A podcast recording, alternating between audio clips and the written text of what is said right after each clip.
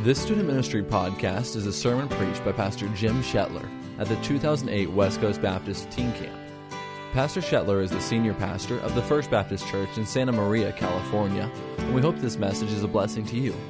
For more sermon resources, please visit preaching.lancasterbaptist.org. Been in the ministry for over 25 years, and I've had the great privilege to do 196 weddings. I've done 196 weddings in my ministry. I've never known a pastor that done, that's done more. Now, the ministry I was at was a college ministry, so I got a lot. I'm sure there's pastors that have done more than 200 weddings. I just have never met them. I've done 196 weddings in my 25 years. And I stand here to tell you something. Out of those 196 weddings, there have only been four divorces. Now, I want to tell you, in this day and age, the average is 50%. In Christian circles, it's 50%. And among independent fundamental Baptists, it's almost 40%. Let me tell you, young person, that means that I should have at least 50 to 75 divorces out of the 196 people, couples that I've married. I've only had four divorces. And I'm, I'm ashamed to tell you that. I'm ashamed to tell you there were four out of the 196. You say, Pastor Shell, what did you do that did? I'm going to show you today. I would never marry a couple unless four things were present in that couple. And I believe because I never married a couple that these four things weren't present, it's made the difference. Why 192 of those weddings and marriages are still strong. Now, it all starts, first of all, with the right kind of dating. So I'll tell you what I'm going to do now for the next 15 minutes hopefully shorter than that. I'm going to go over with you something that I used to give many times. It's called the seven steps to perfect dating. I'm going to go through them really quick. They're all catchy statements. Not a one of them did I come with up on my own. Every one of these I've heard from other preachers or other times, but I've never heard them all together, except for in our seven steps of perfect dating. I can tell you hundreds of young people that committed to these seven steps of perfect dating that say today the reason why I married the right person is because I committed to the seven steps of perfect dating. Let me give them to you really quickly today. Uh, I can spend three days just on these. I'm going to give them to you in about 12 minutes. So here we go. Step number one it is better to wait and know it than to date and blow it. It is better to wait and know it than to date and blow it. Young person, you need to learn how to be choosy. It's better to wait and know it than to date and blow it. Put next to that Psalm 62, verse 5. Psalm 62, verse 5 says, My soul, wait thou only upon God, for my expectation is from him. I'm waiting on the Lord. It's better to wait and know it, young person, than to date and blow it. Some young people get involved in dating relationships. They're ready physically, but they are not ready spiritually or emotionally. It is far better to wait and know it than to date and blow it. Be very choosy about who you come into a committed relationship with. And that's what, well, that's what we're talking about when I'm talking about dating here. I understand that there can be casual friendships with the opposite sex. I understand that there can be companionships but I'm talking about committed relationships when I talk about the dating relationships here. A relationship that if you dated somebody else, they would be hurt. The other individual would be hurt. There's some kind of commitment of time, of togetherness that you've made. It is far better to wait and know it than to date and blow it. Let's all say that together. Number one, it's what? Not bad. Number two, number two step to perfect dating. And it is hard for me to go through these without give, not giving you a lot more. But, anyways, so, uh, uh, step number two do not look for the right one, be the right one, and you will get the right one. Don't look for the right one, be the right one, and you'll get the right one. You don't have to look for your spouse. You know that? All you have to do is be the right one. Don't look for the right one, be the right one, and you'll get the right one. Young person, it is not that hard to come out with the right spouse. All you have to do is be the right one and you'll get the right one. Don't look for the right one, be the right one and you'll get the right one. I'll never forget years ago, I was doing a series with senior high girls in a senior high girls Sunday school class, and I asked them to do a project for the next week. I asked them to write down all the things that they wanted to see in the young man that they wanted to marry. Well, the following week they did that, and one girl came, her name was Rochelle. Rochelle came with five notebook pages front and back. And there were 76 things. I kept them. I didn't bring them to camp today, but I kept those. These are 20 years ago I got this. There are 76 things that she said she wanted to see in her husband. Five pages, front and back. I went through those things. They were unbelievable. I went through them. I looked at her and I said, Rochelle, this is impossible. I'm already married. Well, anyways, but anyways, I, I said, Rochelle, but listen to this, this is great. I looked at Rochelle and I said, Rochelle, well, listen, this is classic. I looked at Rochelle and I said, Rochelle, I said, are any of these things in your life? She looked at me quick as a whip. Well, no, Pastor Shetler. That's why I want to see him in the guy I'm going to marry. Now, let me tell you something. It doesn't work that way. You don't look for the right one, you be the right one, and you'll get the right one. Young person, birds of a feather flock together. If you're not living for the Lord, you're not going to get a guy who's living for the Lord. If you're not do, if you're not pure, you're not going to get a girl who's pure. Let me tell you, you don't have to look, you don't have to, you don't have to look for the right one. You just have to be the right one, and God will give you the right one. Number three, step number three. Oh, this is good. How you get them is how you keep them. How you get them is how you keep them. Young lady, if you got to get him by putting on four inches of makeup on your face, he better never see you without makeup. You know what? If you got to get her by being the star basketball player, you better never sprain your ankle. You know what? How you get them is how you keep them. By the way, if that's true, if how you get them is how you keep them, then let me ask you what's the most important thing for you to do? Be yourself. Amen. Be yourself. Because that's all you have to do to keep it. All if, if how you get them is how you keep them. But I will tell you, if you've got to do something or be a phony or be a fake, I wish I had more time to. By the way, I have verses for each one of these. Step number two: don't look for the right one, be the right one, and you'll get to find the right one. That was Psalm 84:11. We quoted that earlier. No good thing will he withhold from them that walk uprightly. How you get them is how you keep them. Genesis 24, 15 through 20. Genesis 24, 15 through 20, and verse 27. This is how um, the servant got a bride for Isaac. She, she was doing the right thing and she was a servant. How you get them is how you keep them. Now, I'll tell you what I like to do under this one. If you've been getting them the wrong way, you need to break off that relationship are you ready for this? You are never. Well, I'll, I'll wait on that one. How you get them is how you must keep them. Step number four. Step number four. We'll say them all together at the end. Step number four dating should be a delight, not a duty. Dating should be a delight, not a duty. Now, I'm going to tell you, today we're going to talk about the whole message today is going to be on the permanency of marriage. So I absolutely believe in that. One thing that happens in a dating relationship, a lot of people say, oh, well, if I break up with this person, isn't that showing me that I'll probably break my marriage up later on? Not at all, young person. I dated five girls in college, five different girls, in a probably what you would consider a committed relationship. But I'll tell you what, on August 16, 1980, when I made my vows to God and Mary Lee, that was it. You, there is, listen, dating ought to be a delight and not a duty. And if you're in a relationship that there's possession and there's possessiveness and there's envy and there's arguing, and you say, oh man, I don't really enjoy this relationship, get out of it.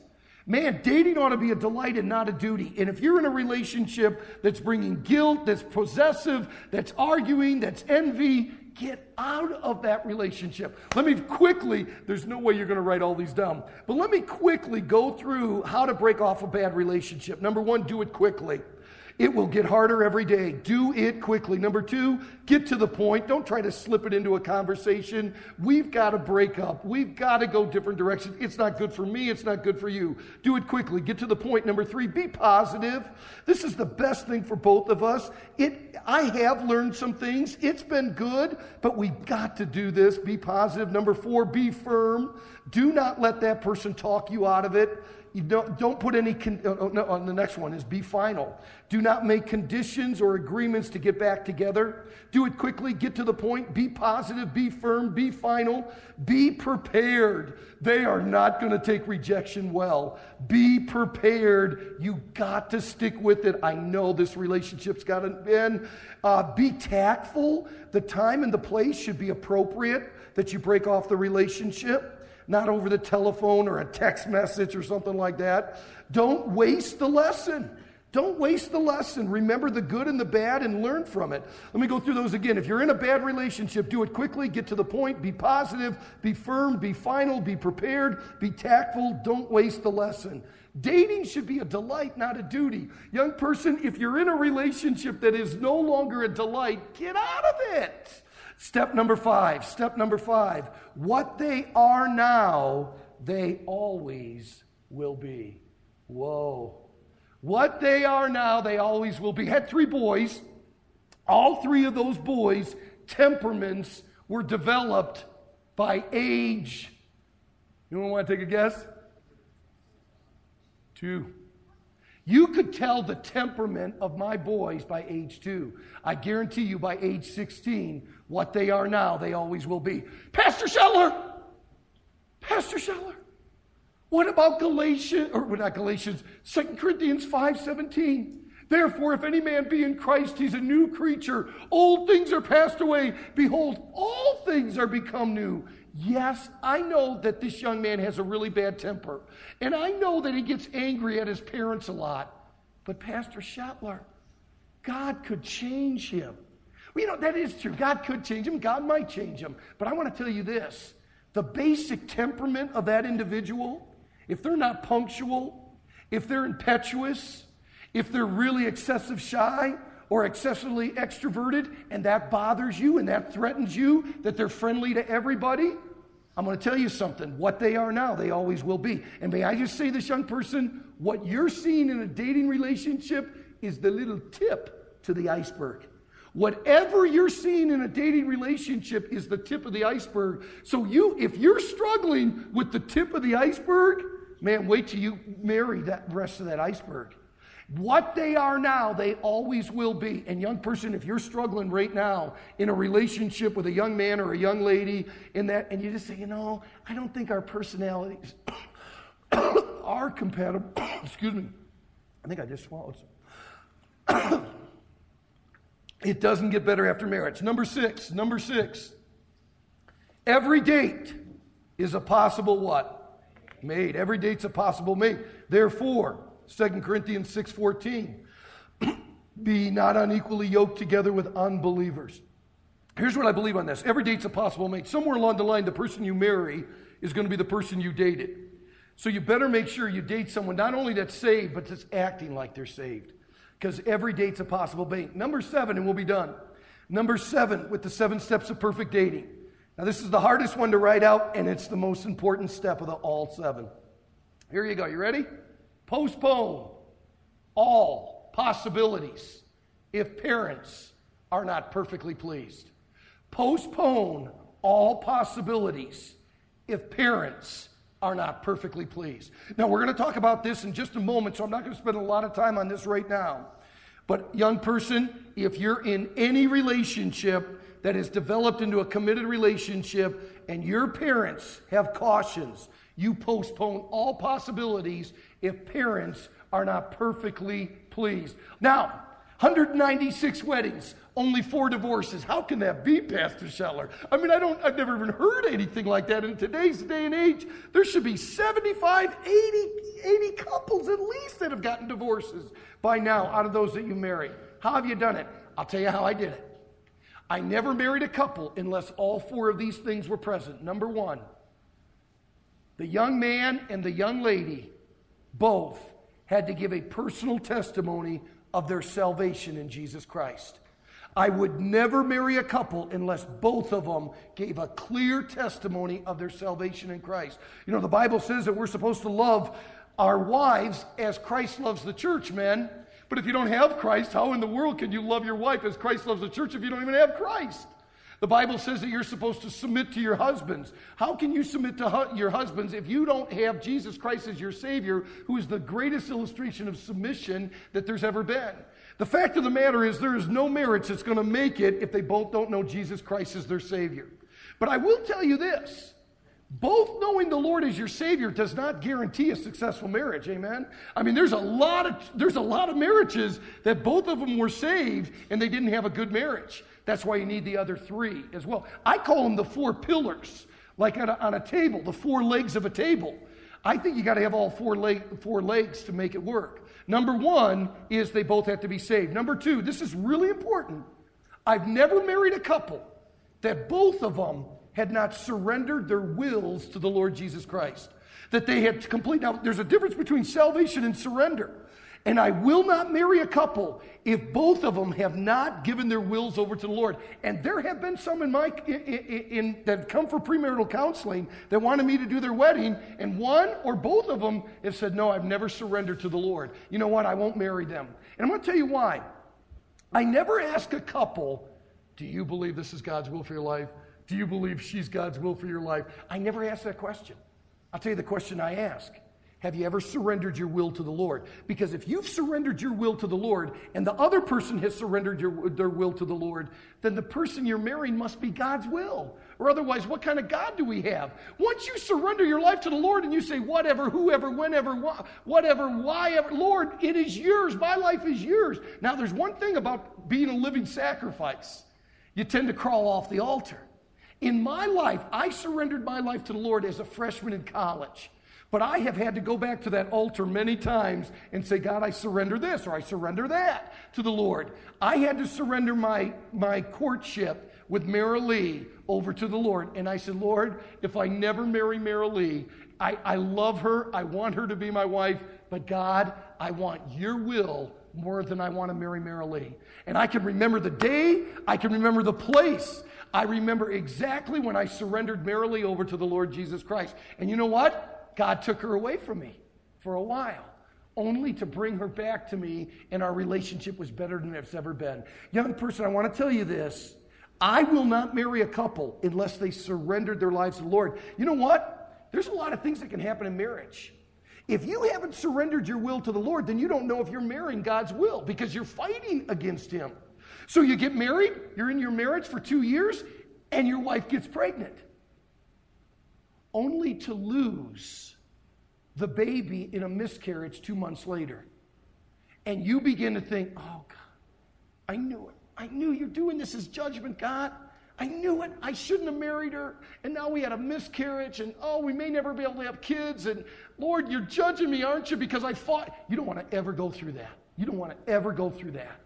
So you surrender your will to the Lord Jesus Christ and you say, God, if she's not the one, if he's not the one, Lord, I want your will more than I want this individual. Young person, I have never married a couple that didn't tell me that they both knew Christ as their Savior and they were both surrendered to the Lord. Now, number three is the one I want to spend some time on. I've never married a couple that believed divorce was a possibility at all. I, I, I every couple I ever marry must tell me that they are absolutely committed to the permanency of their marriage. The permanency of their marriage. Take your Bibles now and turn to Matthew 19. And I want everybody to see this. I want to go ahead and spend about 10 minutes on this because I think this will be very, very helpful to all of you. Matthew chapter 19. When we come to the divorce issue, this is the passage of Scripture that is used more than any other passage to say that you can get a divorce. Now, I want to tell you, I come from a broken home. My mom and dad got a divorce when I was 14 years of age. It was a very bad marriage. It was a very abusive marriage. I can still picture my dad beating my mom.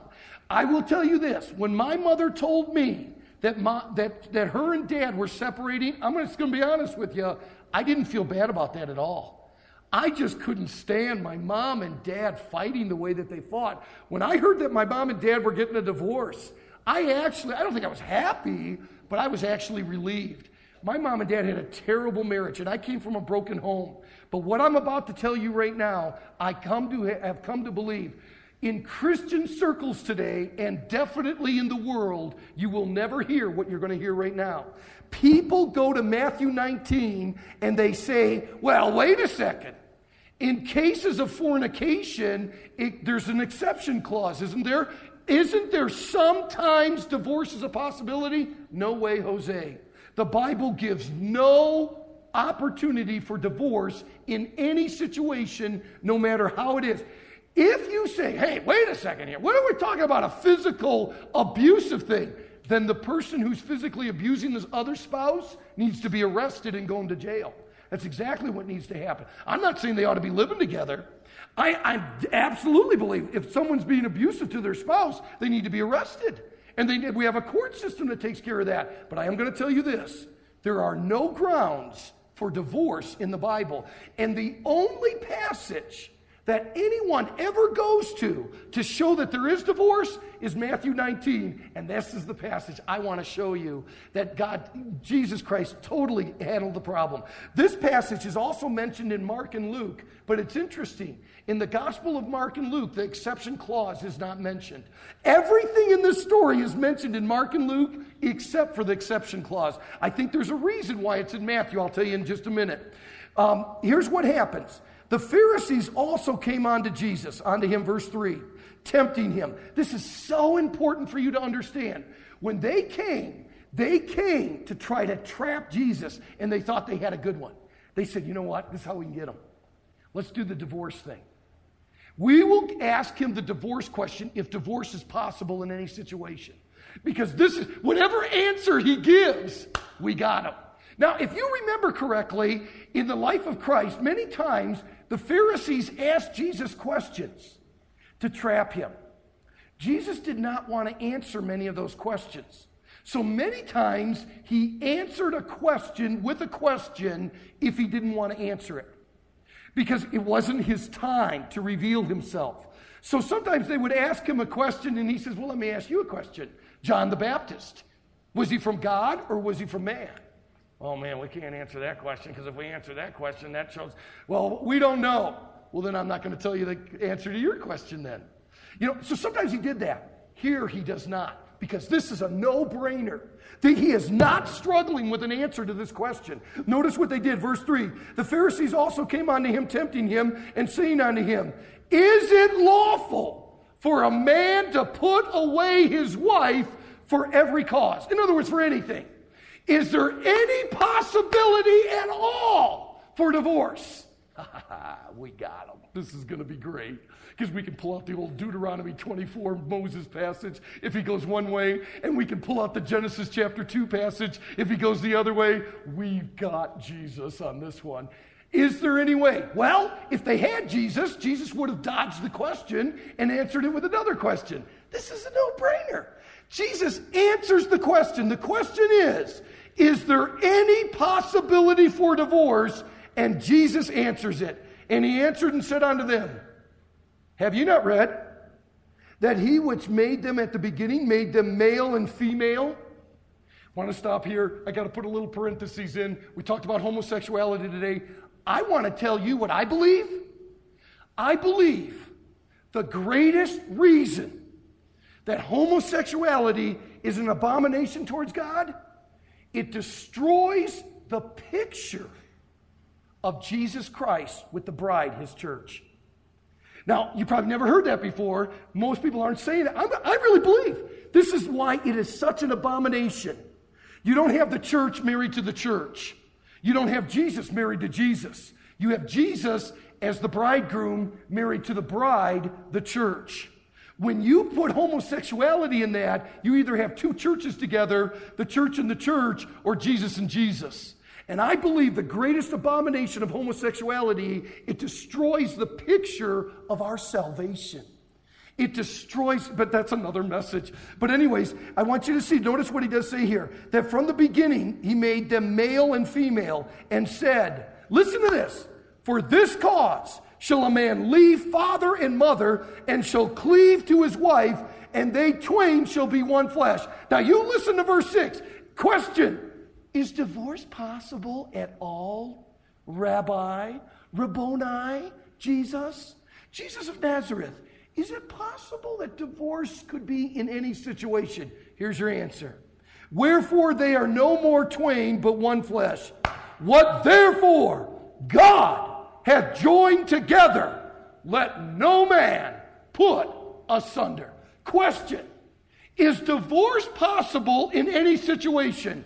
Answer What therefore God has joined together, let no man put asunder. In other words, no way is divorce possible in any situation.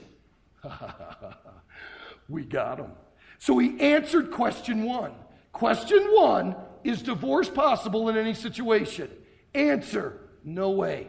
What God has put together, let no man put asunder. Well, now I think they got him. Verse 7. They say unto him, Well, why? Question number two. Question number two. Why did Moses then command to give a writing of divorcement and put away her uh, put her away? He saith unto them, Moses, because of the hardness of your hearts, suffered you to put away your wives. But from the beginning, it was not so. Yeah, the only reason why he did it is because they were marrying one, they would go marry somebody else, they would come back to the first wife who had already remarried. And he said, because of the hardness of their hearts, because of their wickedness, he allowed that to happen, to have some semblance, some organization, some uh, sanctity of marriage in the society. And I say unto you, whosoever shall put away his wife, except it be for everybody. Say the next word. Except it be for. Your Bible doesn't say adultery? What does your Bible say? Read it again. Except for what? Well, wait a second. I thought fornication was before marriage. It is. Do you notice that the Greek word there is not the Greek word for adultery, that you would be in a married relationship and someone was unfaithful. It is the Greek word porneia. We get pornography from that word, porneia. It means, in the Greek, anything illicitly sexual outside of the bonds of marriage. It can mean from looking at pornography to homosexuality. Now, I think this is extremely interesting that Christ does not use the word adultery, he uses the word fornication, which isn't even in marriage. Now we go back to why Mark and Luke did not put this in. Mark and Luke were written to the Gentiles, Matthew was written to the Jews. The Jews had a custom that you would marry a young lady and there was a betrothal period of time that you would go back to your father's house and build an apartment onto your father's house, sometimes between 9 and 13 months. And while you were gone, the bride that you had purchased and made a covenant with would have to wear a, a veil over her face, signifying that she was in a betrothal time. If any time during that betrothal time she was unfaithful, then he was able to put her away. Thus, the story Mary and Joseph. It was during the betrothal time that Joseph found out that Mary was pregnant. So he thought the best thing to do would be put her away quietly and not make a big scene, only to get a vision from an angel that said, She is conceived of the Holy Spirit. It's okay to marry her. It was only with the Jews, but I want to go a step further than that. I want to tell you, this thing, fornication, is interesting. In other words, I believe what happens, hey, by the way, what happens if they legalize gay marriage? And what happens if a man marries another man and then gets saved, gets out of that relationship? Hey, hey, can they remarry? Here's what I believe I believe in God's sight, they never were married to begin with. It would have been fornication. So, the very fact of the matter is, this word fornication is extremely important to understand, young person. I do not believe that he is giving an exception for a man and a woman getting married and then one of them being unfaithful to the other and now there's an exception they can that the, the bible doesn't teach that at all. Adultery is not even mentioned here. The word fornication is mentioned here. Young person there is no grounds for divorce at all you say you know brother Shetler, i know you're all stirred up but you got to admit pastor Shetler, this is kind of your view of this okay okay Let's look at the view of the disciples with this. Now, the disciples are sitting here watching the whole thing. I mean, here they, the Pharisees come, they ask this question, and the disciples are going, Whoa, this is going to be a tough one for Jesus. Ooh, boy, that's a... So they're watching and listening to the whole thing. Listen to the response of the disciples. Verse 10. His disciples say unto him, not the Pharisees now. His disciples say unto him, Lord, if the case of the man be so with his wife, it's not good to marry. The disciples are standing over there and they're watching this whole thing and they're going, this is unbelievable. Jesus has just said there is no exception at all. Wow. Well, if there are no exceptions at all, then maybe it would be best that we don't get married at all. Oh, Jesus says, no, that's not the case at all. But do you see the response of the. If you say, you know, Brother Shetler, I know you're all really fired up and everything, but you know, this is just your interpretation of this.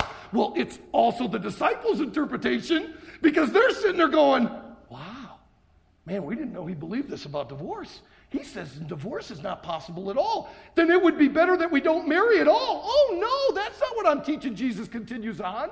He says, No, but I will tell you there are no exceptions to divorce. Young person, I've done 196 weddings. I will not marry a couple unless they both know Christ, unless they both have surrendered their wills to the Lord, and unless both of them tell me when we say to God and to my spouse, I do, I will, till death do us part. I'm, I believe that the permanency of marriage is the only way, that there is no possibility of divorce. Now, Brother Shetler, do you have any idea who you're speaking to? Well, I won't do this at all, but there's a good chance that 30 to 50% of you would stand up to say you're from broken homes, and I would be standing as well. Because I do come from a broken home. But, young person, I'm going to tell you this. I made a decision before I ever married Mary Lee that I would never get a divorce no matter what. And I'll tell you what, there have been times in our marriage, especially early in our married life, that boy, we really locked horns. And had I not made that commitment, out of that commitment has come our companionship. In other words, I knew that was the only person I was ever going to, until death do us part. You know what, young person? I want to tell you this today. I think every one of you need to make a commitment to the sanctity of marriage. That if God would ever have you get married, you would make a holy vow to God. And you would say, Dear God, if I ever get married, I will never leave that covenant relationship. And you know what? 16 years of age is a good time to make it. No, shouldn't I make that? No, no, no.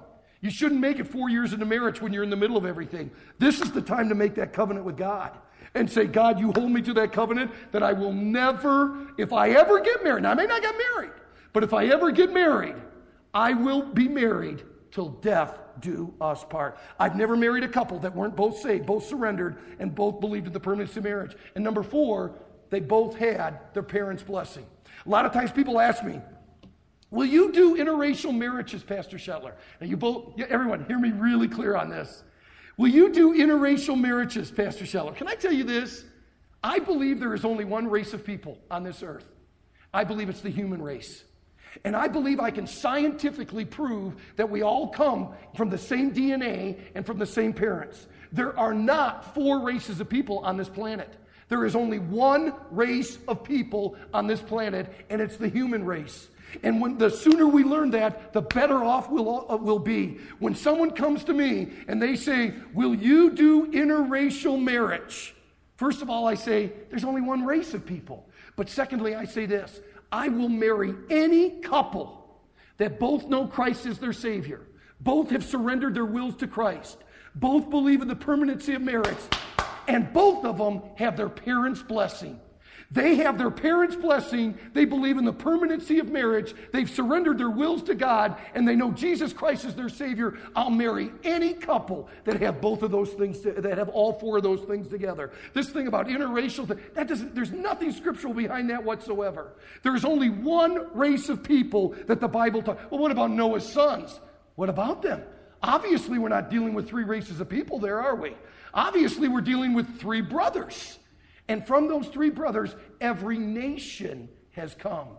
But the sooner we learn that we're all one people, the better off we will be in our Christianity. And I think Christianity takes the highest view. I think Christianity is the view that teaches that we are all one by Adam and Eve, by Noah, and now if we're saved by Jesus Christ and the color of our skin does not matter at all, and where we were born does not matter. I will tell you, I will marry any couple that both know Christ as their Savior, both have surrendered their lives to the Lord, both believe in the permanency of marriage, and both of them have got their parents' blessing. But I'll tell you, I will not marry a couple if one parent, and I don't care if the parent's saved or lost, if one parent does not give their blessing on that marriage, I will not marry them. I've done 196 weddings, young people, only four divorces, and I'm ashamed of the four divorces. But that is unheard of. I have never heard of a better percentile, and I believe it's because this is the pillar. Now, I want to tell you a story, and I am done. One day in college, my senior year, I was dating Mara Lee. And we were walking across campus and she was extremely quiet. We had been dating for about four months, and I really believed she was the one. And we were walking across campus, and I said, Marilee, what's wrong? And she wouldn't say anything. I said, Marilee, something's wrong. What's wrong? And she, you know, I could just tell. I mean, she was just like on the verge of tears. I said, Marilee. And we got close to the residence hall, the dorm. And she says, Jim, I think we got to break up. And I said, Why? And boy, she didn't want to tell me. She said, You know, Jim, my family background, she's a missionary kid, five siblings, you know, big missionary family, all love the Lord and the whole nine yards. She says, Jim, my family is so different than yours. Yeah? She says, Jim, I love you. But I just don't think I can marry somebody that's come from a broken home. I just feel like you may get a divorce with me someday. Well, I looked at Mary Lee and I told Mary Lee these words. I said, honey, let me tell you something. I can remember as an eight year old boy curling up in a fetal position in my bedroom, just crying that my mom and dad would stop fighting.